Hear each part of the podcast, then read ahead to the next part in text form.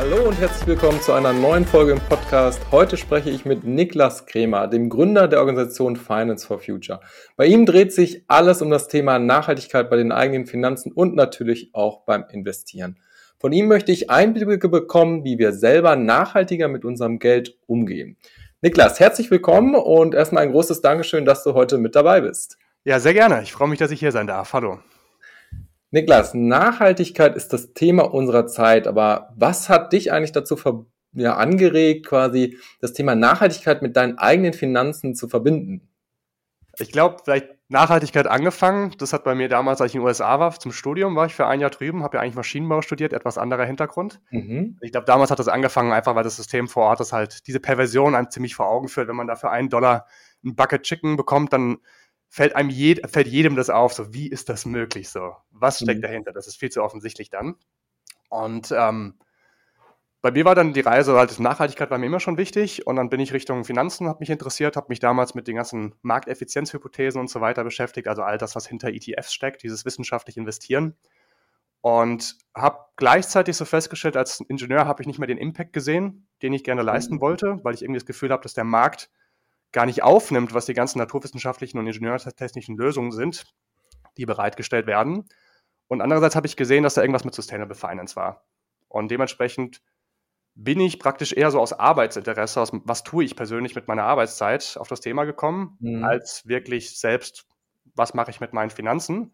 Wie würdest du denn sagen, sollte man jetzt anfangen, wenn man sich damit beschäftigen will, mehr Nachhaltigkeit in seine Finanzen reinzubringen. Also für mich als Laie fällt es natürlich dann schwer zu sagen, was wäre jetzt mein erster Schritt, um gegebenenfalls ein bisschen nachhaltiger zu werden. Also welche Produkte kann ich nutzen oder sollte ich vielleicht meine Art und Weise, wie ich mit Geld umgehe, ändern? Oder was würdest du empfehlen, einem Einsteiger jetzt erstmal so ein bisschen sich an das Thema Nachhaltigkeit bei den eigenen Finanzen ranzutasten? Ich glaube, der erste Schritt ist super einfach. Es ist einfach zu einer nachhaltigen Bank zu wechseln es gibt nachhaltige Banken und ihr müsst euch vorstellen, das Geld, was auf der Bank liegt, das liegt nicht im Tresor und liegt darum, bis ihr das wieder abhebt. Damit arbeitet die Bank. Und das ist ganz einfach, weil es macht für euch absolut keinen Unterschied. Ihr müsst dann nicht viel im Kleingedruckten lesen. Eine nachhaltige Bank nutzt das Geld nur für nachhaltige Wirtschaft, um die zu fördern, die zu finanzieren. Während andere Banken teilweise auch Rüstungsgeschäfte finanzieren, teilweise Geschäftspraktiken, hinter denen ihr ethisch wahrscheinlich nicht dahinter steht.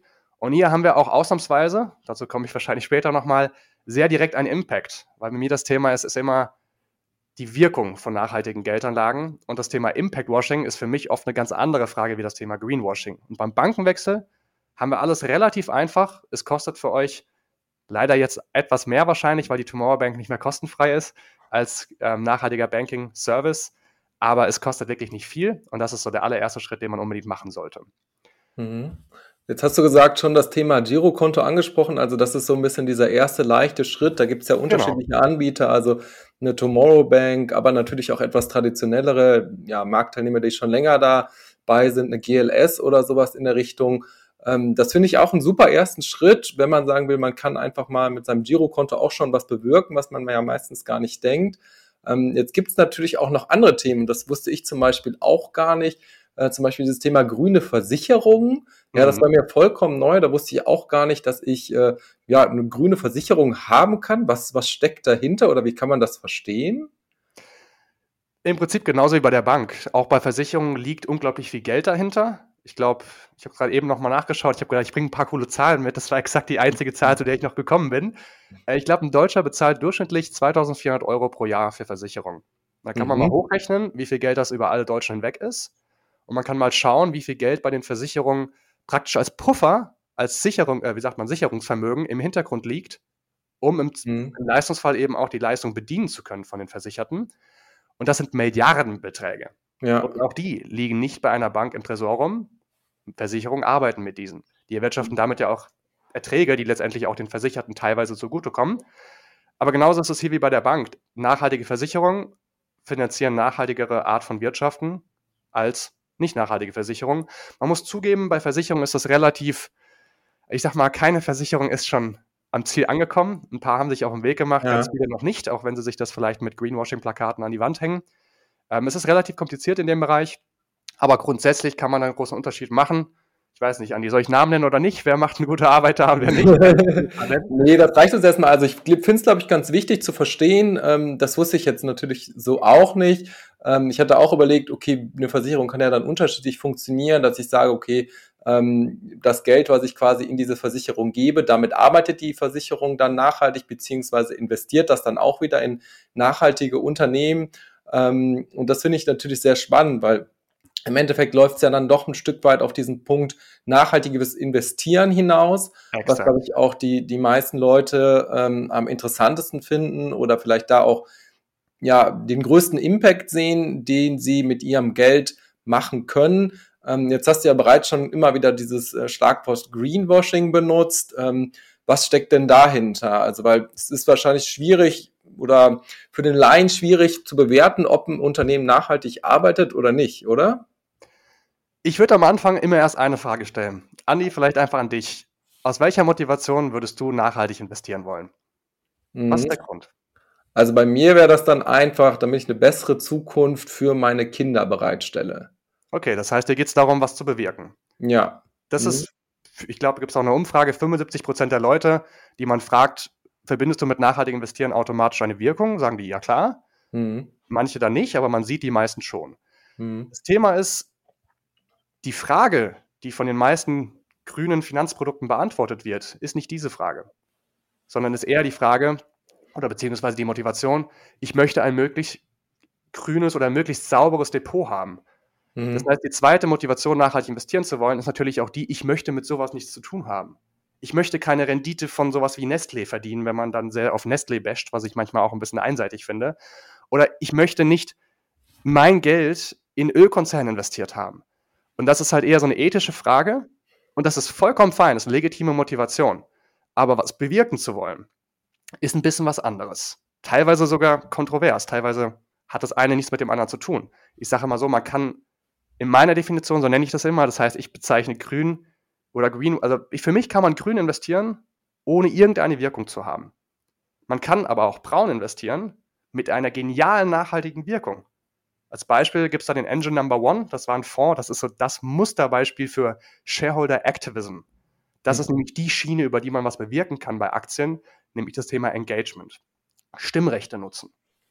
Die haben nämlich damals geschafft, bei Exxon im Aufsichtsrat drei neue Aufsichtsratplätze zu, neu zu besetzen und haben dafür gesorgt, dass das erste Mal überhaupt ein Klimarisikenbericht für dieses Unternehmen angefertigt worden ist.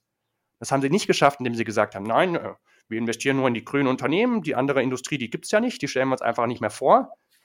Aus den gleichen Gründen, warum es ETFs überhaupt gibt, diese Markteffizienzhypothese und so weiter, funktioniert das nicht so einfach, dass man sagen kann, ich kaufe mir grüne Aktien und danach haben die grünen Unternehmen mehr Geld, eine Aktie, die du kaufst, muss jemand anderes verkaufen. Wir bewegen uns auf der Börse auf einem Sekundärkapitalmarkt. Das Unternehmen kriegt das gar nicht mit. Klar, Angebot und Nachfrage, ein gewisser Druck entsteht. Aber diese Markteffizienzhypothese, wenn man die auch heranzieht, besagt, dass dieser Druck niemals, der wird immer wieder zurückpendeln. Und wenn du wirklich eine Wirkung haben willst im Aktienbereich, musst du auf das Thema Engagement setzen. Das heißt, für mich wird es natürlich jetzt komplizierter als Anleger, wenn du sagst, ah, okay, Absolut. ich kann nicht einfach hingehen und äh, mir einen nachhaltigen ETF kaufen. Da sagst du, okay, ich, wenn ich mir einen nachhaltigen ETF kaufe, dann hat der vielleicht sogar eine ganz gute Rendite, könnte ich mir vorstellen, weil das Thema Nachhaltigkeit ja auch ein großes Trendthema ist und mehr Unternehmen darauf setzen. Aber es ist im Endeffekt nicht wirklich nachhaltig im Sinne von, es erzeugt jetzt nicht einen großen Impact. Wenn ich einen Impact erzeugen will, dann muss ich wirklich selber hingehen, mich selber drum kümmern und aktiv werden. Und ähm, ja, wie mache ich das? Also, das stelle ich mir natürlich auch sehr zeitaufwendig vor, wenn ich jetzt mir vorstelle, okay, ich ähm, kaufe nicht nur ein Unternehmen, eine Firma über einen ETF an der Börse oder ein, eine Aktie, sondern ich musste auch zu den Versammlungen hingehen oder ähnliches. Das ähm, stelle ich mir sehr aufwendig vor. Ist das realistisch für den normalen Konsumenten, das zu machen? Oder sagst du, nee, das sollte man dann lieber nicht machen, ähm, dann lieber nicht grün investieren, anstatt sich nicht drum zu kümmern? Du hast gerade ein Schlüsselwort angesprochen, das ist hier wichtig. Das ist das Wort aktiv. Und damit meine ich nicht unbedingt aktive Fonds, as opposed to passive Fonds, ETFs. Aber das Thema Nachhaltigkeit impliziert ja irgendwo, dass man auch Verantwortung übernimmt, dass man aktiv hochsteppt und sagt, hey, ich möchte hier mehr Nachhaltigkeit. Und ich habe ja schon gesagt, nicht unbedingt aktive Fonds. Wenn ihr selber Aktien habt, könnt ihr natürlich auf die Hauptversammlung gehen und da abstimmen. Je nachdem, ob ihr eine Inhaberaktie habt oder eine Namensaktie habt, je nachdem, bei welchem Depot ihr seid und so weiter, gibt es ein paar Kleinigkeiten, wozu die Informationen leider echt nicht gut verfügbar sind. Darüber haben wir sogar gerade eine kleine Kampagne gestartet mit Finance for Future und ein paar Partnerunternehmen. Ähm, könnt ihr das machen? Ist natürlich anstrengend, kostet euch teilweise Geld, dass ihr die Einladung zur Hauptversammlung weitergeleitet bekommt von eurer Bank. Und ganz ehrlich, ich maße mir das nicht an. Und selbst ich, der sich mit Finanzen auskennt, ich sage, ich kenne mich mit Märkten aus. Ich kenne mich mhm. mit Unternehmen gar nicht so gut aus. Und auch jetzt habe ich einen technischen Hintergrund, ich kann sicherlich das eine oder andere beurteilen. Aber das Thema Nachhaltigkeit ist ja auch sehr komplex. Wir haben auch manchmal Zielkonflikte zwischen ökologischen Zielen untereinander, manchmal ökologisch versus soziale Ziele. Und es ist einfach sehr komplex und dann kostet durchaus Zeit, sich da einzuarbeiten und auch sinnvoll abstimmen zu können und sinnvoll diese Entscheidung mittragen zu können. Aber ihr müsst nicht selbst aktiv sein. Dieses Aktive kann man auch jemand anderem übertragen. Genauso wie ihr einem Fonds oder einem ETF ja das Mandat übertragt, bitte sammeln mir ganz viele Aktien zusammen. Ich habe dafür keine Zeit. Der ETF macht das halt für ganz wenig Kosten, deswegen merkst du das gar nicht. Aber im gleichen Prinzip. Du sagst zum Beispiel, hey, entweder lieber Fondsmanager, nutze für mich genauso meine Stimmrechte, wie du mir auch meinen Aktienkorb zusammensuchst. Oder es gibt sogar eine NGO, da kannst du sagen, wenn, wenn du deine Einzelaktien hältst und sagst, ich will keinen Fonds, ich will selber Aktien auswählen, gibt es eine NGO, die heißt Dachverband kritischer AktionärInnen und Aktionäre. Da mhm. kannst du deine Stimmrechte übertragen. Das heißt, wenn ich jetzt auch schon ETFs besitze und ein Portfolio habe, auch an Aktien, kann ich dieses auch übertragen und die setzen sich dann für nachhaltige Aspekte ein? Bei Einzelaktien. Bei einem ETF hast du dein Stimmrecht ja praktisch schon übertragen an den ETF-Anbieter. Mhm. Und da sage ich jetzt vielleicht doch mal einen Namen. Man kann natürlich auch anschauen, wie stimmen die ETF-Anbieter ab. Das ist eine ganz große Frage. Das Problem ist, ETFs sind ein endloser Preiskampf. Die wollen sich alle gegenseitig unterbieten, damit der eine 0,15, 0,1, 0,07% TER hat, das heißt diese laufenden Kosten, weil darauf schaut ja gerade jeder. Aber abstimmen ist ein Aufwand. Dieses nachhaltige Engagement leistet, kostet Geld. Dementsprechend könnt ihr euch vorstellen, wenn die allen ETF-Anbieter gegenseitig kämpfen und günstiger werden wollen, streichen die jeden Posten, der Geld kostet.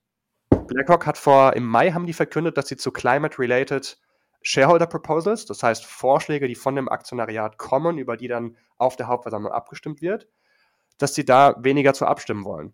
Sie haben gesagt, wegen Micromanagement. Der eigentliche Grund, es kostet Geld. Die wollen Arbeit sparen, damit sie günstiger werden können. Oder ihre Marge erhöhen, was auch immer.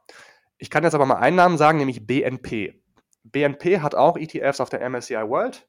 Die kosten 0,25, der USA habe ich gerade im Kopf, 0,25% TER ist weniger als der von iShares, 0,07% TER. Also ihr merkt, hm, ja komm, das ist ja nicht viel da unten. Aber die nutzen ihre Stimmrechte ordentlich. Das sieht man zum Beispiel im Share Action Report. Share Action, das ist eine NGO, ich glaube aus Großbritannien. Die machen einmal im Jahr einen Report, wie die großen Asset Manager der Welt ihre Stimmrechte nutzen. Und da sieht man, BNP ist das einzige Haus, was seine Stimmrechte sehr gut nutzt, das auch passive Produkte anbietet, wozu diese Stimmen dann eben auch gehören. Das heißt, wenn ihr ETFs habt, würde ich persönlich empfehlen, geht zu BNP, macht da die ETFs, dann stimmen sie zumindest besser ab. Wenn ihr Einzelaktien habt, übertragt eure Stimmrechte, falls ihr es nicht selber machen wollt, was ich vollkommen nachvollziehen könnte. Wenn ihr aktive Fonds habt oder offen dafür seid, in dem Bereich nachzudenken, ganz wichtig. Ich persönlich komme ja auch eher aus diesem Passiv-Investieren-Hintergrund, das heißt Markteffizienz, was auch immer. Mittlerweile bin ich bei aktiven Fonds wieder zurück. Nicht, weil ich sage, die sollen den Markt outperformen, indem sie die besten Titel auswählen, auch wenn wir darüber auch gleich mal sprechen könnten, Markteffizienzkritik ist ja auch noch in der offenen Kritik, auch in der Wissenschaft. Aber ein aktiver Fondsmanager kann logischerweise viel mehr Engagement betreiben, als ein ETF-Anbieter das kann. Ein ETF hat ja hunderte Unternehmen drin. Die können mhm. nicht bei jedem Unternehmen so viel Arbeit machen. Und was kann ich jetzt tatsächlich bewirken? Weil das frage ich mich natürlich ja. auch immer. Also ich habe bisher ja noch keinen Nachhaltigkeitsschwerpunkt per se in meinem mhm. Portfolio. Also ich habe tatsächlich einen kleinen äh, nachhaltigen ETF, den ich auch bespare, aber das ist mehr aus Renditeansicht, äh, weil ich jetzt an dieses Zukunftsthema glaube, als an ähm, ja als aus Nachhaltigkeitsperspektive, weil ich mich natürlich immer frage, okay, wie viel kann mein Geld, was ich jetzt äh, da rein investiert habe, tatsächlich bewirken? Ähm, schafft das wirklich einen Impact oder auch wenn ich da meine Stimmrechte abgebe, schafft das einen, schafft das einen Impact? Mich würde auch mal interessieren, ob du weißt, ähm, wie viele Leute das in Deutschland überhaupt schon machen, weil also ich glaube, selbst unter den Leuten, die sich gut auskennen mit dem Thema Finanzen, ist dieses Thema Stimmenabgabe ja noch gar nicht so bekannt, oder? Absolut, genau deswegen machen wir gerade die Kampagne. Da ist zum Beispiel Urgewalt, schaut auch zu etwas passiv. Der Dachverband kritischer Aktionäre ist dabei.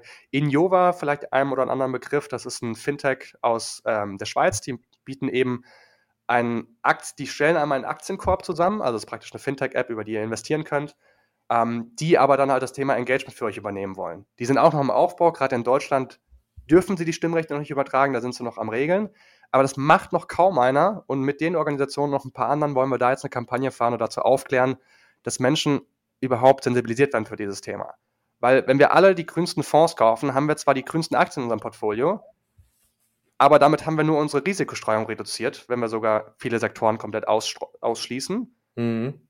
Das hat aber trotzdem nichts bewirkt, weil solange es noch andere InvestorInnen gibt, denen Nachhaltigkeit egal ist, werden Ölkonzerne immer noch Finanzierung finden. Mhm. Und dementsprechend ist es unglaublich wichtig, dass wir über dieses Thema aufklären. Und wie gesagt, es ist mit etwas mehr Aufwand verbunden, aber in der Regel könnt ihr das auch an jemand anderen übertragen, der das für euch macht. Eine NGO bei Einzelaktien kostet sogar nichts. Fondsmanager, die das machen, kosten in der Regel Geld. Aber die Frage ist ja nicht immer nur günstig, günstig, sondern was kriegst du halt dafür?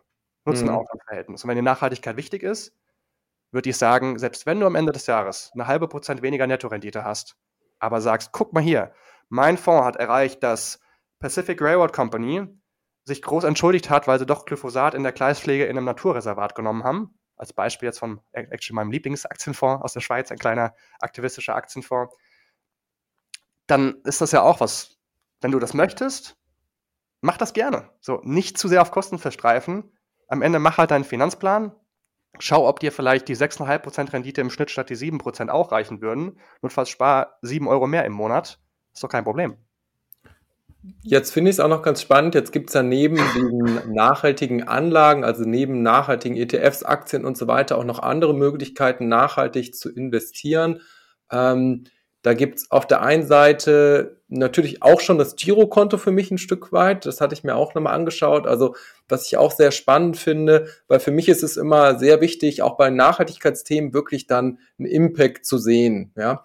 Und das finde ich zum Beispiel sehr, sehr gut gemacht oder das machen ja diese nachhaltigen Banken dann schon sehr gut. Ich glaube, die Tomorrow Bank, die pflanzt Bäume tatsächlich äh, für jedes Girokonto, das, das sie haben. Äh, das finde ich auch zum Beispiel sehr gut. Dann gibt es bei der GLS Gibt es da auch schon Dinge, die die Banken dann an sich umsetzen? Also die, ähm, wo sie quasi das Geld, was auf dem Girokonto sind oder was du an äh, Kontogebühren quasi nutzen, um das in die Praxis umzusetzen, um dort mit schon zu arbeiten oder zu investieren? Weißt du das? Die Frage ist, was nachhaltige Banken schon machen aktuell? Genau, wie die quasi mit deinem Geld wirtschaften. Also wenn ich jetzt mein mhm. Geld, wenn ich mein Girokonto zu einer GLS oder ja, Triodos oder sonst so hinwechseln. Genau. Als Beispiel, ich glaube, es war die Triodos, die veröffentlichen jeden Kunden. Die veröffentlichen Aha. jeden Kunden. Das heißt, wenn du als Firma zur Triodos gehst und sagst, hier, ich hätte gerne einen Kredit für meine wirtschaftliche Aktivität, dieser Kredit wird logischerweise von den Kundeneinlagen irgendwo auch finanziert. Das heißt, dein Geld steckt da auch drin. Die veröffentlichen jeden einzelnen Firmenkunden. Die Firmenkunden müssen unterschreiben, dass das für die okay ist, weil die Triodos sagt, wir wollen maximale Transparenz. Das heißt, du kannst einfach sehen, welche Firmen werden unterstützt. Das sind dann, keine Ahnung, lokale Handwerker, das ist dann vielleicht ein Bio-Agrarwirt in der Nähe. Guckt es euch einfach mal an. Das sind auf ja. jeden Fall, ich habe es mir nicht angeguckt, aber ich würde meine Hand ins Feuer legen, dass, das, dass da keine Kontroversen drin sind. Mhm. Weil auch bei den Nachhaltigkeitsbanken, wenn man jetzt fragt, ja, welche ist denn die beste? Kleine Korrektur, die Tomorrow ist keine Bank, das ist nur ein Banking Service, die mit der Solaris Bank zusammenarbeiten. Aber die sind auch noch auf dem Weg, vielleicht werden sie eines Tages eine Bank. Ja. Aber grundsätzlich, ich würde mich nicht darauf versteifen, welche ist die beste nachhaltige Bank in meinen Recherchen zum Thema wirkungseffektive Nachhaltigkeit bin ich immer wieder irgendwo auch auf die Nachhaltigkeitsbanken gestoßen. Die machen eine sehr gute Arbeit. Und wenn man auch zum Beispiel Aktienfonds, die von den Nachhaltigkeitsbanken emittiert worden sind oder ausgegeben werden, die Tomorrow Bank hat jetzt gerade vor ein paar Tagen ihren eigenen Aktienfonds veröffentlicht, auch noch nicht genau geprüft, aber die sind alle ordentlich. Die sind alle in Ordnung. Ja, das finde ich sehr interessant, weil ich glaube, beim Nachhaltigkeit, das geht ja vielen so, ist halt dieses Transparenzthema extrem wichtig.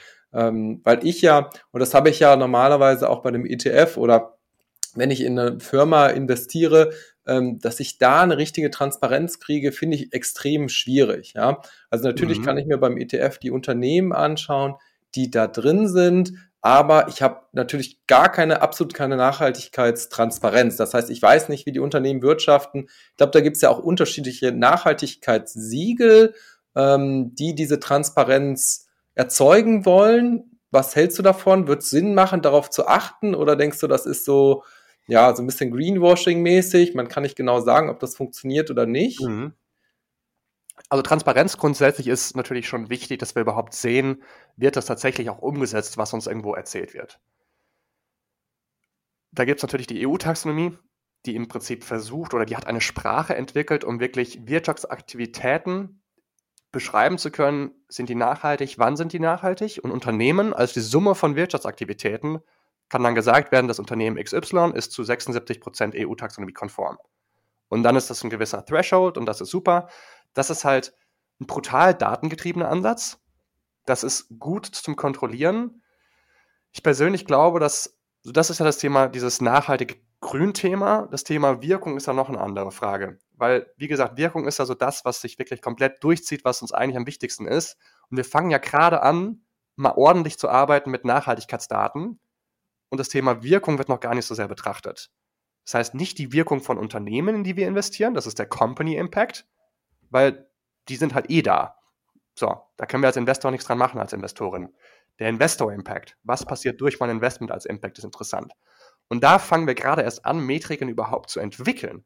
Und wenn wir uns dann zu sehr darauf versteifen, Daten aufzunehmen und zu bewerten, die alle noch so unsicher sind. Ich meine, aus der, mit dem Ingenieurshintergrund, Unsicherheit bei Daten, du musst Rauschen rausbekommen, das ist echt schwierig.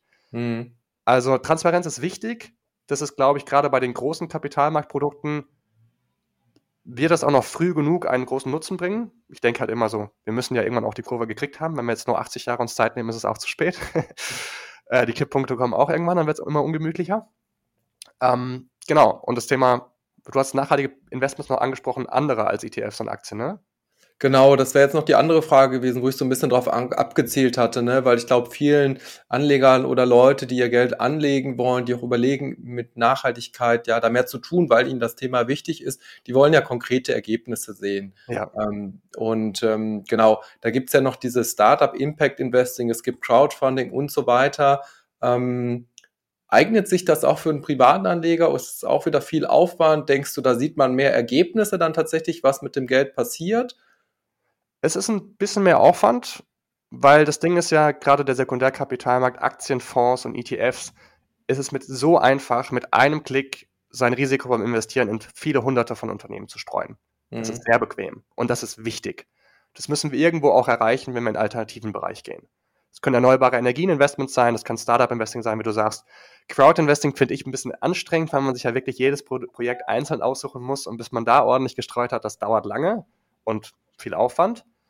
Ähm, was gibt's noch? Du kannst auch in, der Regenwaldgenossenschaft hier, The Generation Forest als Beispiel, die forsten den Panama-Regenwald wieder auf, sitzen auch eine Rendite von 4,5 Prozent an. Man muss sich bewusst sein, in dem Bereich ist man im Hochrisikobereich, das heißt, das kann komplett ausfallen, dieses Investment. Beim Aktienmarkt sagt man ja so, kann auch mal 50 Prozent runterrauschen, aber es wird nicht komplett ausfallen. Wenn mhm. der komplette Aktienmarkt ausfällt, haben wir andere Probleme. Mhm. So, bei diesen alternativen Investments kann das passieren. Grundsätzlich schon mal als Disclaimer vorab. Aber auch da gibt es mittlerweile immer mehr Lösungen, dass erstens Zugang für PrivatanlegerInnen geschaffen wird und zweitens auch automatisch Risikostreuung. Es gibt zum Beispiel eine Startup-Investing-Plattform, da kann man mit einem Klick auch in 20 Startups gleichzeitig investieren und das Geld mhm. streuen. Das heißt, aus 1000 Euro streust das auf 20 Startups gleichzeitig. Das ist ein guter, guter Schritt. Und ich finde, das kann man sehr gut integrieren in ein Finanzkonzept als Ergänzung zu einem Investmentkern, wo dann ja. Aktienfonds oder ETFs drin sind. Genau, das wäre jetzt auch meine nächste Frage gewesen. Also würdest du es quasi empfehlen, jemanden, der jetzt in Nachhaltigkeit investieren will, dass er sein gesamtes Portfolio nachhaltig aufstellt? Ähm, oder würdest du sagen, es ist eigentlich ganz gut, wenn man einen normalen, soliden, runden Kern hat, ähm, der vielleicht nicht nachhaltig orientiert ist und dazu suche ich mir dann zwei, drei Themen raus, die mir wirklich wichtig sind, Projekte, die mir wichtig sind, wo ich dann auch schaue, dass die Nachhaltigkeit stimmt. Nein, ich würde sagen, du kannst Nachhaltigkeit komplett umsetzen in jedem Bereich, mhm. ohne irgendeinen Verlust zu haben an Risiko beim Investieren, an Renditeerwartung, was auch immer. ist es immer nur auf eine unterschiedliche Art und Weise. Und ein, selbst ein SAI-ETF, der dann halt noch 450, 500 Unternehmen drin hat statt 1600, mathematisch gesehen ist das nicht weniger Streuung als der große. Das ändert sich nicht. Die Streuung ist genauso faktisch da für dich. Und gerade wenn du sagst, du gehst Richtung BNP, hast du Stimmrechte. Das ist jetzt kein Ultra-High-Impact-Investing, aber das ist schon mal gut. Das ist schon mal nachhaltig. Und das ist ein genauso guter Investmentkern wie ein ganz normaler MSCI World von iShares. Hm. Und ergänzen kann man das mit anderen Impact-Investments. Und da sieht Nachhaltigkeit halt etwas anders aus. Da funktioniert auch Impact etwas anderes. Hier haben wir nicht diese, wir haben ja nämlich keinen Markt aus Angebot und Nachfrage bei diesen Wertpapieren. Das sind ja in dem Sinne keine Wertpapiere, aber keine börsengehandelten Wertpapiere. Hier erzeugen wir einen Impact nicht dadurch, dass wir halt Stimmrechte ausüben. Hier erzeugen wir einen Impact dadurch, dass wir direkt nachhaltige Projekte finanzieren, ganz wichtig, die sonst nicht finanziert worden wären. Bei einem Crowdinvesting, wenn du da draufklickst und die kriegen mehr Geld, dann kommen die zumindest schneller an ihr Geld, als die das gemacht hätten, wenn du das nicht gemacht hättest. Vielleicht schaffen sie es sogar, ihre Finanzierungsrunde zu beenden, was sie ohne dich nicht geschafft hätten. Und hier können wir wirklich sagen, wir finanzieren ein Projekt und haben wirklich einen Impact durch unser Investment. Es sieht anders aus, aber Nachhaltigkeit kannst du überall umsetzen. Siehst du denn noch andere Probleme beim Thema nachhaltigen Investieren oder, oder was sind deiner Meinung nach die größten Probleme mhm. jetzt für Anleger ähm, beim nachhaltigen Investieren? Ist es diese fehlende Transparenz, Komplexität oder, oder ja. Ähm, ich glaube tatsächlich ist es einfach, das Thema Finanzen ist ja manchmal schon kompliziert genug. Da gibt es ja, die Finanzvertriebler, die wollen am aller was verticken. Das heißt, man hat da schon so ein bisschen so eine Aversion gegen Menschen, die einem darüber was erzählen. Jetzt kommt das Thema Nachhaltigkeit. Noch mal komplizierter als Thema selbst. Dann wird das noch mit Finanzen fusioniert. Dann gibt es da die ganzen Finanzvertriebler, die einem vorher was verticken wollen, die jetzt noch da stehen und erzählen, wie grün das ist. Und das ist super schwer einzuschätzen. Und ich glaube, das versetzt viele Menschen in eine Art von Lähmung ein gewisses Misstrauen wird da auch erzeugt. Deswegen habe ich auch vorher diesen, diesen Claim gemacht, von wegen, schaut euch die Nachhaltigkeitsbanken an. Die sind vielleicht nicht die besten Vertriebler an manchen Ecken, aber da hat man so ein bisschen das Gefühl, man ist an den richtigen Stellen. Und ich glaube, die Welt ist dann in dem Sinne wieder zu komplex geworden, dass man sich dann doch irgendwie auf ein gutes Menschengespür verlassen muss. Immer nachfragen. Also meine Taktik ist auch immer die, ich prüfe Sachen selten zu 100 Prozent, weil zu 100 Prozent musst du ja mhm. alles nachvollziehen. Aber ich denke mir so, wenn jemand anderthalb Stunden meinen Fragen standhält, ist das gut genug. Weil ich merke, dass 80 Prozent der Leute, mit denen ich spreche, schon vorher, die, die, die nicht da durchkommen. Mhm. Und so muss man für sich einfach einen Weg finden. Oder ihr findet natürlich eine Vertrauensperson. Ich meine, hat man bei uns im Podcast rein, wir haben ja auch einen Finance for Future. Ähm, da haben wir Interviews. Die meisten Gäste davon finde ich auch sehr gut in dem, was sie tun. Da kriegt man schon ein gutes Gespür. Und vor allem, je mehr man sich damit beschäftigt, das Ding ist auch, es hört ja nie auf ihr könnt ja jetzt gerne entscheiden und sagt, gut, ich mache jetzt zumindest einen SAI-gefilterten ETF. Beschäftigt euch entspannt weiter mit dem Thema. Irgendwann seid ihr vielleicht bereit und sagt, okay, jetzt habe ich es genug verstanden, jetzt habe ich genug Iterationen gemacht und bin jetzt wirklich immer wieder an den Punkt gekommen, ich gehe vielleicht doch in den aktiven Vorbereich und sage wirklich, auch wenn ich 0,5% weniger Nettorendite habe, das mache ich gerne. Und so geht das halt schrittweise weiter. Wenn du jetzt für dich, sag ich mal, 15, 15 Jahre in die Zukunft schaust, ja. was würdest du dann persönlich mit deinen Finanzen im Thema Nachhaltigkeit erreicht haben wollen? Persönlich, als Anleger, nicht als. Genau, als Anleger. Nicht als ähm, ja, Organisator, sondern wirklich auf persönlicher Ebene. Ja. Ähm, genau, was, was würdest du da wünschen? Das, was hast du geschafft mit deinem Geld? Ähm, ja, also ich habe ja, also ich meine, ich bin relativ langweilig. Andere würden sagen, na, wobei, hast gefragt, was will ich bewirken in Richtung Nachhaltigkeit? Genau ich habe ja jetzt auch angefangen mit Startup Investing. Also ich persönlich habe zum Beispiel 6000 Euro in Startup Investing. Das macht bei mir halt einen ordentlichen Prozentteil auch im Gesamtportfolio aus, aber nicht zu viel, weil wie gesagt, das soll natürlich auch begrenzt bleiben. Das mache ich aber gerade über die Vehikel, die kleine PrivatanlegerInnen brauchen. Das sind teilweise tokenisierte Investments, das ist teilweise diese Startup-Investing-Plattform, die ich vorhin erwähnt habe. Was ich mal gesagt habe, ich fände es cool, wenn dieses Geld zurückfließt. Das ist ja in 15 Jahren mhm. will ich mit dem Geld mein erstes richtiges Startup-Investing machen, das heißt halbe Million Euro plus. Mhm. Fände ich halt einfach cool, wirklich bei, so als Business Angel wirklich auch in Venture Capital Fonds im Startup-Bereich da mitwirken zu können. Und bis dahin halte ich, bin ich ehrlich gesagt sehr genügsam, weil es ist ja auch sehr, du kannst ja nicht erwarten, dass du mit deinem kleinen Geld jedes Jahr krass viel Impact hast, aber es ist genau wie beim Wählen. Wir gehen trotzdem alle wählen, ja. weil wir daran glauben müssen, dass in der Summe passiert was. Und dementsprechend würde ich mich an eurer Stelle freuen, wenn ich halt meinen Impact Report von meinem nachhaltigen Aktienfonds sehe. Den werdet ihr bei ganz wenigen Aktien, also übrigens selbst bei aktiven Fonds machen ganz viele Fonds kein Engagement, also ganz, ganz wichtig. Nicht den teuersten aktiven Fonds nehmen, sagen, die machen mit Sicherheit Engagement. Auf gar keinen Fall. Ähm, sorry, so einfach ist es mal wieder nicht. Aber freut euch, dass die Fonds was bewirken auf dem Level. Freut euch, dass ihr vielleicht mit einem Crowd-Investing oder mit einem Startup-Investing eins von diesen Startup wird vielleicht mal ganz groß und bewirkt was. Ihr seid natürlich nur ein kleiner Teil davon. Und ja. so sehe ich das auch für mich. Jetzt ist Nachhaltigkeit jetzt natürlich für mich immer noch ein sehr global galaktischer Begriff. Ähm, ich habe auch mir in letzter Zeit jetzt nochmal nachhaltige ähm, Startups, Unternehmen angeschaut oder auch äh, Vermögensverwalter. Und da reicht dieser Bereich Nachhaltigkeit wirklich ähm, ja in die unterschiedlichsten Kategorien mit rein. Also teilweise auch dieser Bereich Gesundheit.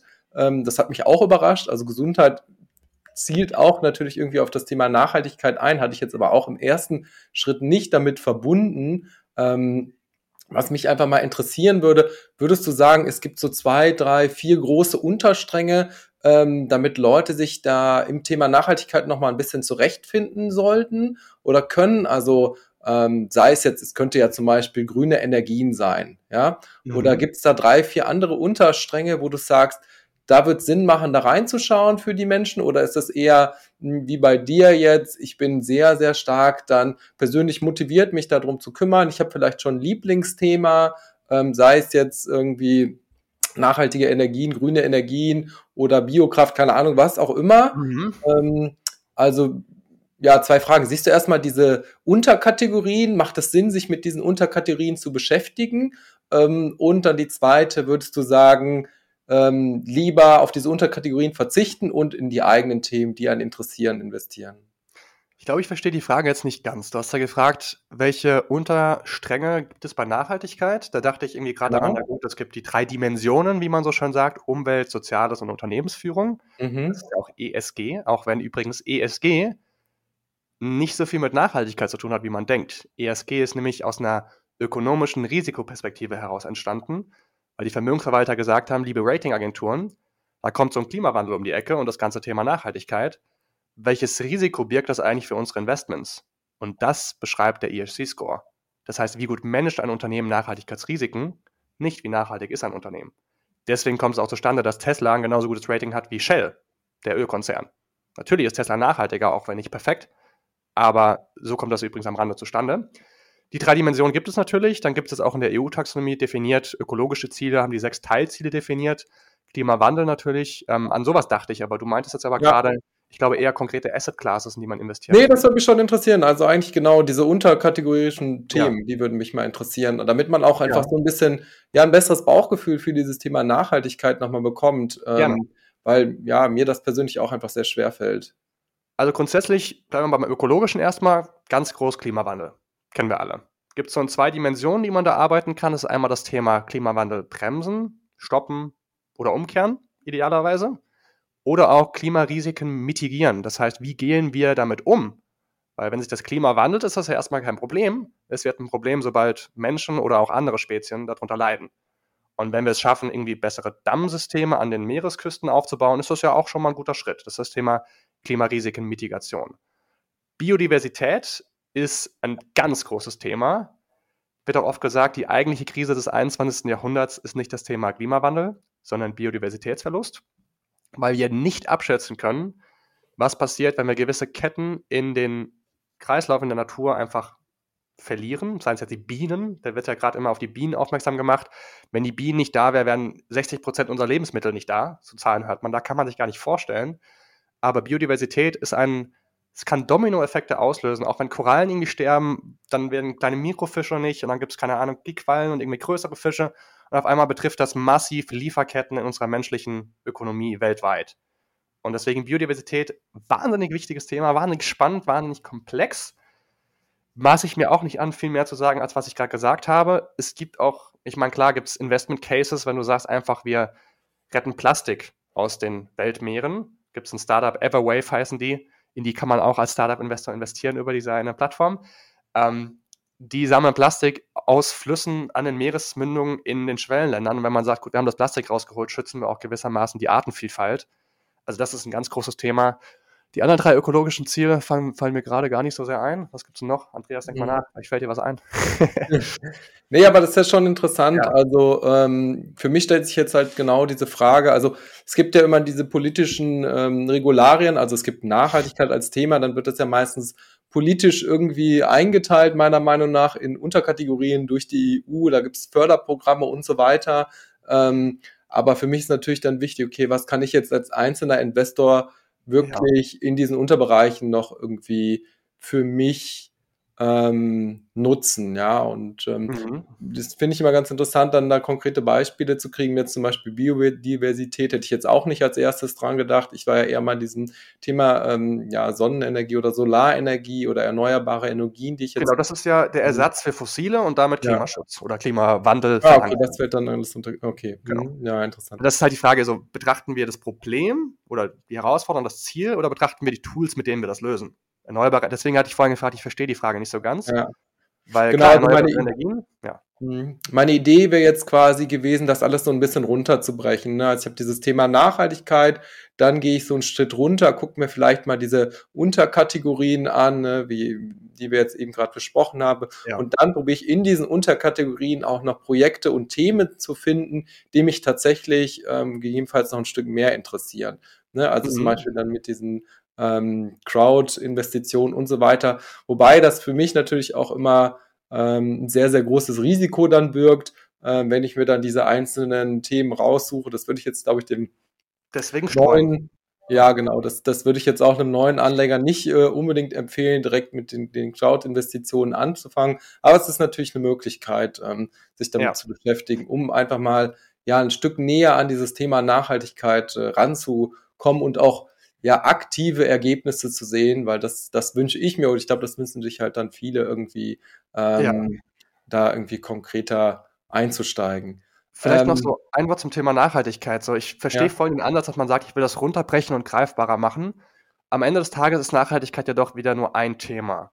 Ja. Die Definition ist ja, wir wirtschaften so, dass wir zukünftige Generationen nicht in ihren Bedürfnissen einschränken. Oder klassisch, wir nehmen nur so viele Bäume aus dem Wald, wie auch wieder nachwachsen damit wir einfach erhalten, was da ist. Und das ist ja wieder so der, das Grundprinzip. Und auch Ökologie ist langfristig ja auch nur ein soziales Problem. Klimawandel zu verhindern, ist letztendlich ja auch ein sozialer Akt gegenüber zukünftigen Generationen. Das heißt, alles ist dann doch irgendwie wieder ein Thema. Und dazu würde ich sagen, es ist viel einfacher, negativen Footprint zu korrigieren, als einen positiven Footprint zu erzeugen. Es ist viel einfacher zu vermeiden, Plastik ins Meer zu schmeißen, das Plastik wieder rauszufischen, erst recht, ja. wenn es als Mikroplastik verfallen ist. Und gerade da sind wir wieder, jedes Unternehmen hat Auswirkungen in alle Richtungen der Nachhaltigkeit. Und wenn du, keine Ahnung, eine Schuhfabrik in irgendwo Südostasien dir anguckst, die werden Wasser verschmutzen, das ist schlecht für die Biodiversität, die werden CO2 ausstoßen, schlecht für das Klima, die werden vielleicht Menschen nicht richtig bezahlen, schlecht für die Leute vor Ort, die Gesundheit, die sind dann so arm, dass sie vielleicht wieder über dem offenen Feuer kochen, was dann wieder CO2 für ein Klima verursacht. Die ähm, Bio-Lebensmittel können die sich sicherlich nicht leisten, es sei denn, sie pflanzen es halt selber an und das ist auch sehr gut.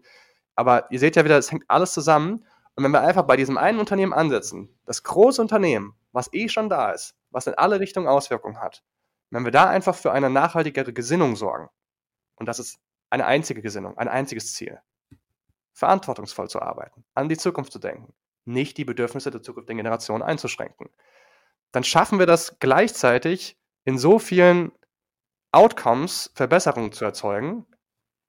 Das ist eigentlich da, wo wir meiner Meinung nach ansetzen müssen, dass wir wirklich nicht die Augen davor verschließen, dass es Nestle gibt, sondern mhm. versuchen bei Nestle dafür zu sorgen, als Beispiel noch ein Shareholder Engagement Fall. Jack in the Box ist ein US-Konzern, ein Fastfood-Konzern. Gab es auch einen nachhaltigen Investor, Green Century heißt der Fonds, leider nicht in Deutschland handelbar, deswegen sage ich den Namen jetzt auch. Ähm, wir haben dafür gesorgt, über einen Vorschlag, der dann wieder am Aktionariat abgestimmt worden ist, dass sie Plastik in den Verpackungen verringert haben. Und bei so einem Konzern 5% weniger Plastik, was hast du wirklich an Netto-Outcome Positives bewirkt? Das ist fantastisch. Und das Interessante ist, gerade in den USA ist diese Aktionärsdemokratie noch ein bisschen einfacher gelebt als in Europa. Das wollen wir auch mit dieser Kampagne auch ein bisschen angehen, im dritten Schritt dann die Politik auch mal angehen.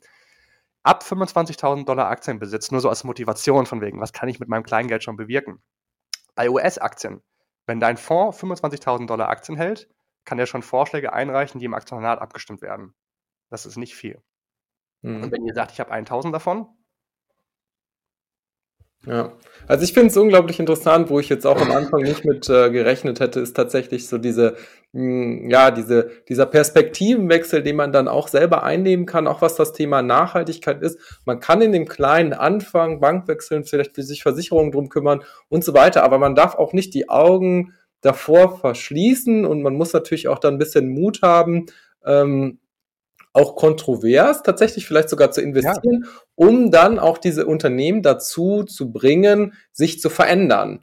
Ähm, und das finde ich ist nochmal ein super interessanter, spannender Ansatz. Das heißt für mich auch tatsächlich, ich muss noch nicht mal hingehen und einen nachhaltigen ETF kaufen, weil ich gar nicht so genau weiß, funktioniert der oder nicht, sondern ich kann mir tatsächlich ein oder zwei Unternehmen auch raussuchen, mir überlegen, arbeiten die nachhaltig, die, die kann ich besser unterstützen, aber ich könnte auch hingehen und sagen, nicht so nachhaltige Unternehmen äh, raussuchen und mir dort auch überlegen, okay, wie kann ich die vielleicht auch ein bisschen dazu bringen, ähm, nachhaltiger zu, zu arbeiten. Und das kombiniert mit dieser ähm, Einstellung, dass wir sagen, ja, wir sind nicht eine einzelne Person, die das macht, sondern eine Masse, ähm, finde ich das wieder sehr, sehr wichtig, weil ich meine, dein, dein Name Finance for Future kommt ja auch von, von Fridays for Future, denke ich mal. Und da ist es ja auch genauso, was wir gesehen haben, was eigentlich Menschen bewirken können, die sich zusammenschließen, die zusammen an ein Thema glauben ähm, und dann gemeinsam da handeln. Das finde ich eigentlich sehr, sehr spannend ähm, mitzunehmen.